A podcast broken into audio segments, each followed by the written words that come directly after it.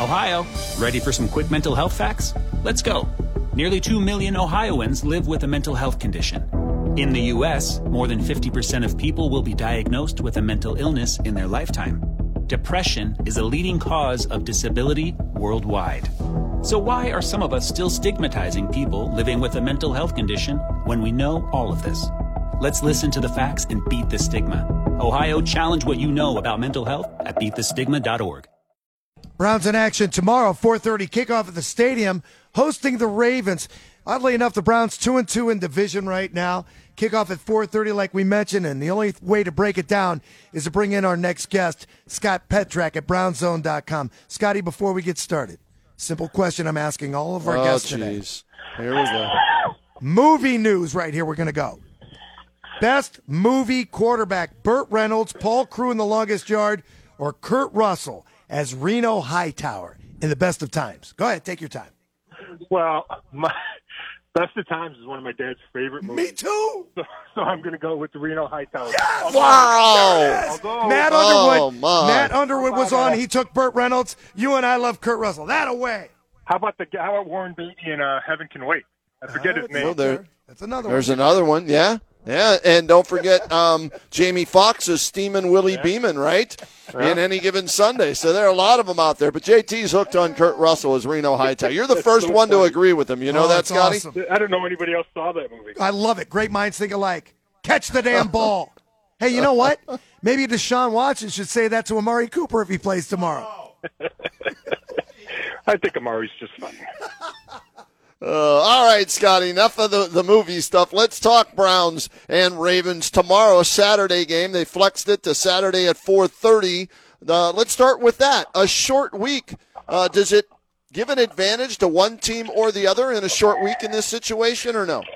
You know what? I don't think so. Just because of the injury situations for both teams. You know, you have obviously no Lamar Jackson, but even Tyler Huntley was kind of limited early in the week for the Ravens. The Browns have, you know, Amari Cooper dealing with the core muscle injury. So I think it's probably a wash. Maybe it helps the home team just because you have, you know, less travel and let one less thing to deal with. All right, so let's talk about the injuries then for both teams. We'll start with the visitors first. Uh, what is the quarterback situation? Who are they preparing to play against tomorrow? Yeah, it looks like it's going to be Tyler Huntley. Last time I checked, John Harbaugh had not made that official, but they ruled out Lamar Jackson. Huntley cleared concussion protocol and was a full participant in Thursday's practice. Trying to keep my day straight in the short week. Um, so you know, the other guy is Anthony Brown. He's an undrafted rookie that you know threw like five passes last week. So um, it's going to be Tyler Huntley, and you know, it's a drop off from Lamar Jackson, obviously, right? Lamar is one of the best. But the Browns got a close look at Huntley last year in that December game when Lamar Jackson left with the injury, and they were impressed by him. He ran and he threw it. As you look at that team, how are they winning, Scott? I mean, they're tied for first. Lamar's been out. Their offense isn't very good, and yet here they are, 13 games into the season. They've won nine of them. Yeah, it, it's interesting. You know, when I went back and watched last week, you know, they played Pittsburgh and Mitch Trubisky threw three picks, and Pittsburgh's not what it used to be. And they played Denver the week before, so you know, neither of those are great teams. But and then earlier in the year, they were up on a bunch of good teams and wound up losing some games. Right, they're up on Miami and blew it. So the defense is unbelievable, and I don't, you know, it's not Ravens 2000, but it's really good, and it's especially good in the front seven. They traded for Roquan Smith. Patrick Queen's another good linebacker, so they got a great linebacker tandem. Jason Pierre-Paul's playing well, um, is an edge rusher for them. Calais Campbell, they got a lot of big bodies up front. They might be a little susceptible in the secondary. You know, I don't think Mark, Marcus Peters is the same corner he used to be. Marlon Humphrey, I kind of go back and forth. It looks like sometimes I watch him and teams go after him, but he's got some good numbers and he, you know, he's been great for a long time. So maybe you can take advantage in the secondary, but they get to the quarterback in a hurry, which kind of neutralizes that. You know, they have 39 sacks, which is fourth in the league.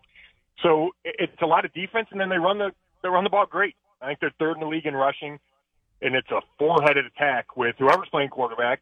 J.K. Dobbins now is back, Gus Edwards, Kenyon Drake, and then you throw in Mark Andrews, right? So they have just enough pieces, even though it's not your prototypical way to build an NFL team in 2022. Scotty, I'm watching that game last night. 49ers got such a push up front, especially from their tackles. It was mind boggling. It made me think about the Browns. Uh, do you think the reason that all of our linebackers are injured is because our defensive line is so bad? I don't. I mean, you know, Anthony Walker, it just blew when he was, you know, standing there, I think, and Jacob Phillips was making a tackle on the sideline. So, no, I, I don't contribute to that at all. Uh, but you're right about the 49ers. Talk about Whew. formula for winning Man. is getting a front four where you never need to blitz and you're always getting pressure on the quarterback, whether it's Bosa off the edge or you mentioned the guys in the middle. Oh. Um, that's a pretty simple way to play if you can do it. I remember the Giants used to do it. That's how they beat the Patriots that one year. Mhm. Is because you get so much pressure with the front that you can drop seven in coverage, and you're only going to have four or five guys in routes. Those are it's bad math. Talking with Scotty Petrak, outstanding Browns beat reporter, brownzone.com. Follow him on Twitter at Scott Petrak. All right, Deshaun Watson's third game, Scotty. Uh, first one was horrible. Uh, last week wasn't too bad, but still only one touchdown now in eight quarters with him at the helm. Uh, what are you expecting in game number three? And this is his first home game. Uh, I, I don't know, Kenny. I, to me, it, there's a bunch of uncertainty surrounding this. You would expect, right, that he would play better. Another week, you're at home, you got the crowd, and I do think the crowd will be overall supportive. But that's one thing I'm looking forward to seeing. And looking forward, but I'm interested to see is the reaction. Right? You would assume the people going to this game, knowing he's playing, it's going to be his supporters or diehard Browns fans. Um, but will it be as loud as you would expect for a quarterback, a franchise quarterback making his debut? I don't know. You know, given all the all the field stuff, right? So I think that's something to keep an eye on. Um, how he adapts to that is his first home game and everything that surrounds that. And then you're playing that good Ravens defense, right? And maybe you can throw it against that secondary, but we talked about the front. We talked about the pass rush. It's going to be tough for Nick Chubb to run the ball. So there might be a lot because they're like second in the league in run defense. So there's going to be a lot on Deshaun Watson's shoulders. So maybe that means he plays a great game, right? And hey, I'm taking it out. I'm going to throw it 35 times. But I'm just not convinced that that's the way it's going to be. And I, and I think it's just a question mark, given, you know, the weather's not going to be great. It's going to be a little windy. Given the Ravens defense, given all of it, um, I, I think it's fair to wonder, does he take the next step or is there a little bit of regression from start two to start three? Obviously, I think the Browns would like to run the ball. Like you said, the weather's going to be crappy. I, when we first saw the weather reports, looked like it would might be partly cloudy and 35, 36 degrees. Now they're calling for a really crappy day, maybe even windy. So you're going to have to run the ball if you want to beat this team, in my opinion. The problem with this is, and you mentioned Nick Chubb, hasn't had too much success as of late against the Ravens. I think it's like something like the last six games, uh, his highest uh, rushing total was like 91 yards. But that was the last time we played them which is kind of current. Any concerns with Nick Chubb? Can we get the running game going? Is the offensive line up to the task?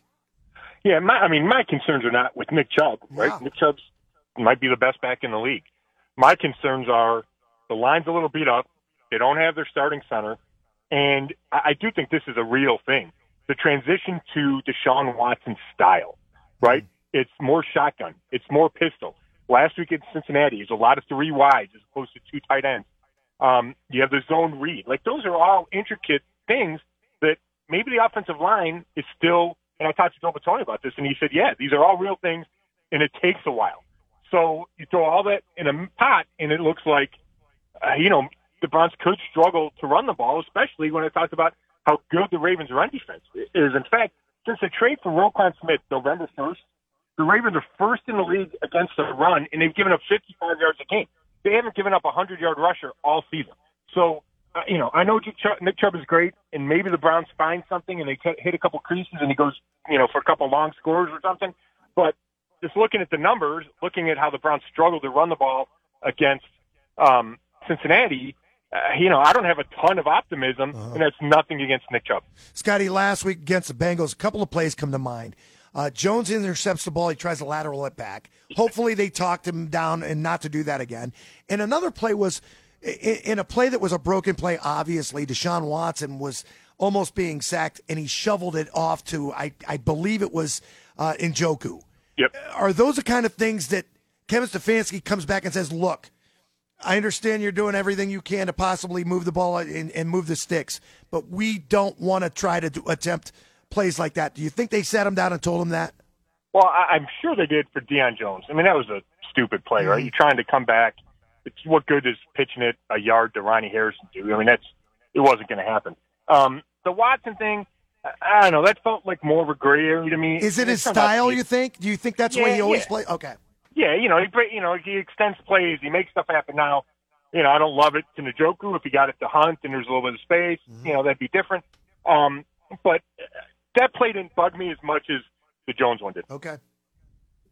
I'm looking at stats here, Scotty, and tell me how much you buy into this, right?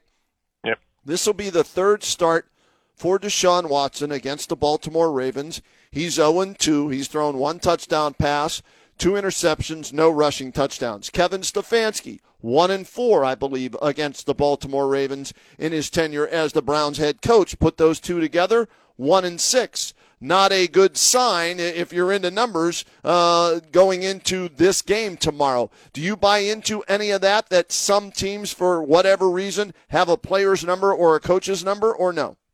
Yeah, I mean, it depends on the matchup. This one I think is is different because you know Watson was with a different team. It wasn't in you know a division game. Um, Right.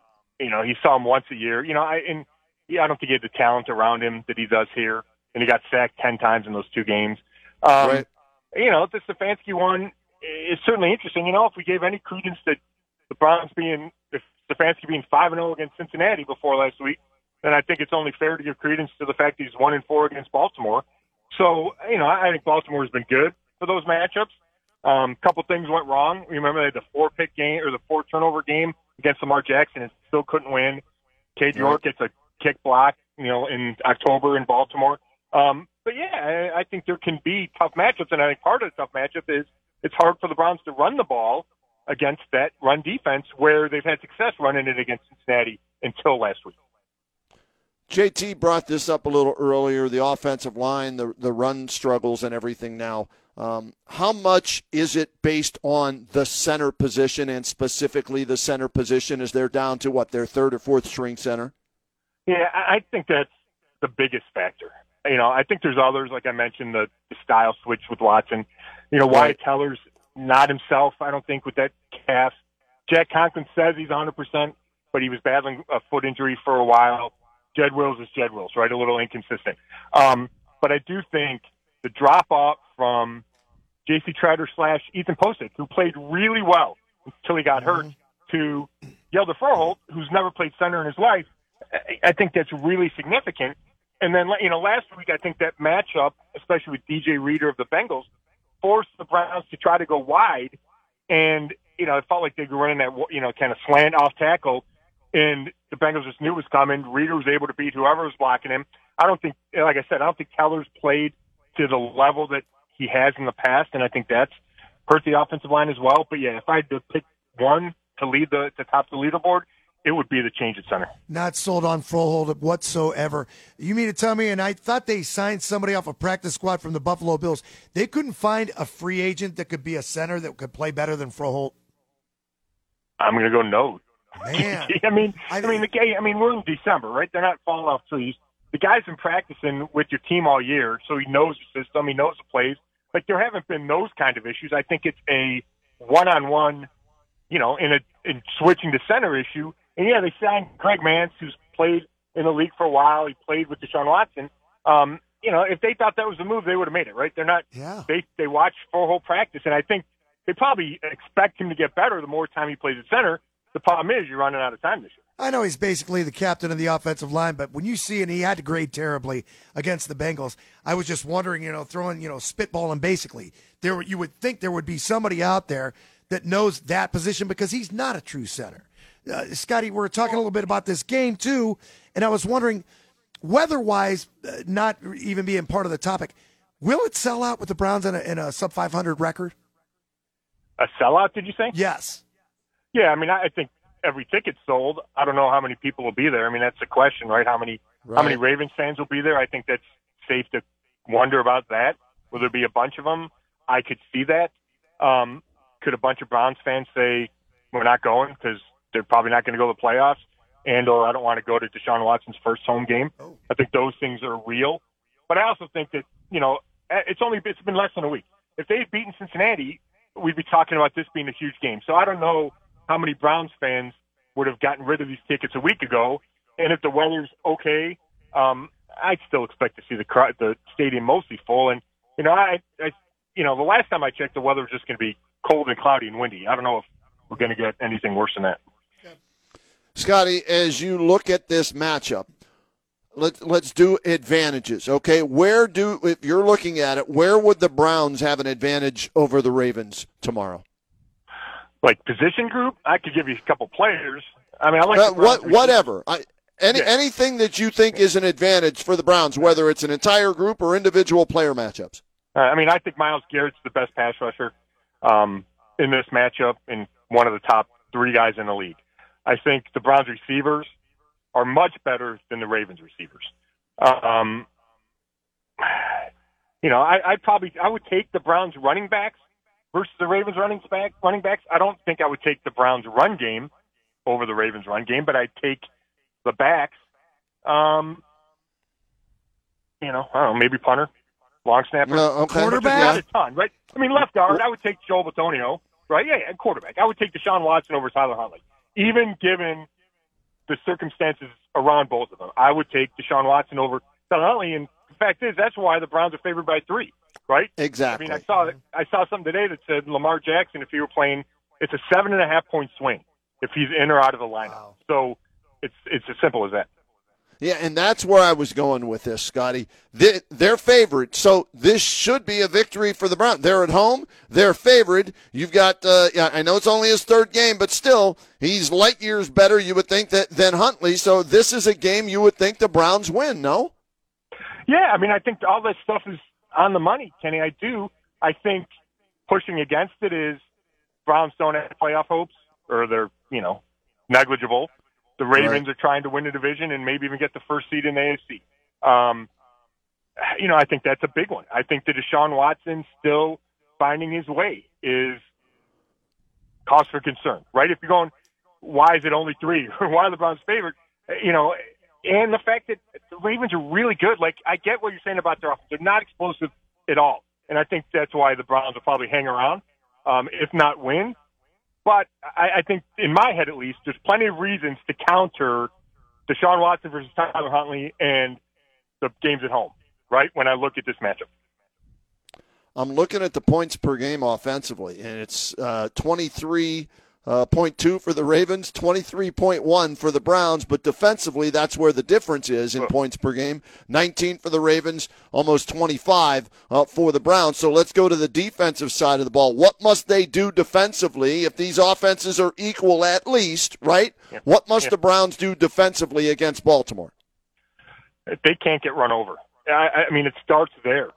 I, I really can foresee a possibility of the Ravens running it 50 times. And if the Browns can't stop it early, it's going to be a long day, and it's going to be one of those days that fans just go crazy about, right? When you watch your team just get manhandled, nobody likes to see it. And we've seen it before, right? And if you see it happen to the Ravens, we've seen it happen against the Steelers. Nobody wants to see that. So uh, to me, it start it starts with that. And the Browns' run defense has been better lately. Not great, but it was better against Tampa. Um, you know, I thought it was better for the most part against Cincinnati. Mixon got a big run late, but they also lost JOK. They lost Sione Takitaki the week before. Their top four linebackers, like JT mentioned earlier, they're all on IR. It's going to be Deion Jones and Jordan Kunaszyk and Tony Fields II and Reggie Ragland, who was on Vegas' practice squad a week ago. So uh, that's important in the run game. And it's going to be a lot of big personnel with two tight ends and fullback. You're going to have three linebackers on the field, and it's three linebackers. I don't know how much you trust. You know, Deion Jones played well last week. Um, so that's the matchup. If they, if they can keep the Ravens in check and force the Ravens into third and passing situations, then they got a chance. Then they have a good chance. You put the game on Tyler Huntley's arm, right, his right arm.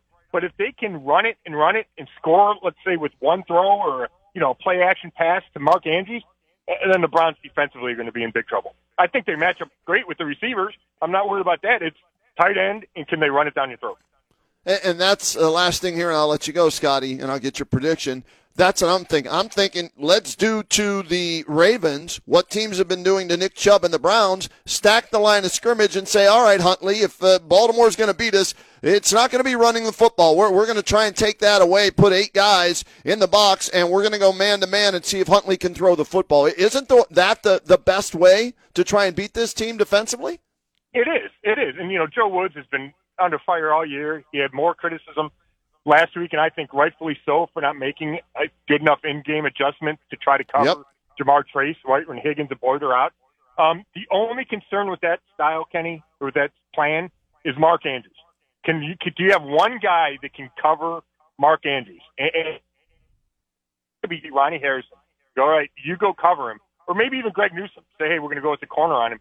If you can solve that matchup, then yes, you got to put everybody in the box. And maybe you even have to do that anyway and just hope Andrews doesn't kill you. All right, so how do you see this one playing out again tomorrow, 4:30, right here on WHBC? Ravens and the Browns in Cleveland. Yeah, I I think it's a slugfest. I, I, I don't see the Browns putting up a bunch of points, and maybe I'm wrong. Maybe, like I talked about, maybe Watson finds it. They're able to attack that secondary, and that's how they do it. Uh, but I'm going 17-13 Ravens. Yeah, I've got a low scoring game too. I haven't decided which way I'm going yet because it looks like the Browns should win this game, but that's you know, if Watson can come through, and he's shown no signs of that yet in, eight quarters with only one touchdown drive. So uh, I'm leaning towards the Ravens, but uh, I'll make my pick a little later. We always appreciate the time and the insight from you, Scotty. Keep up the fantastic work there at brownzone.com, and we'll talk to you again next week, all right? All right. thanks, guys.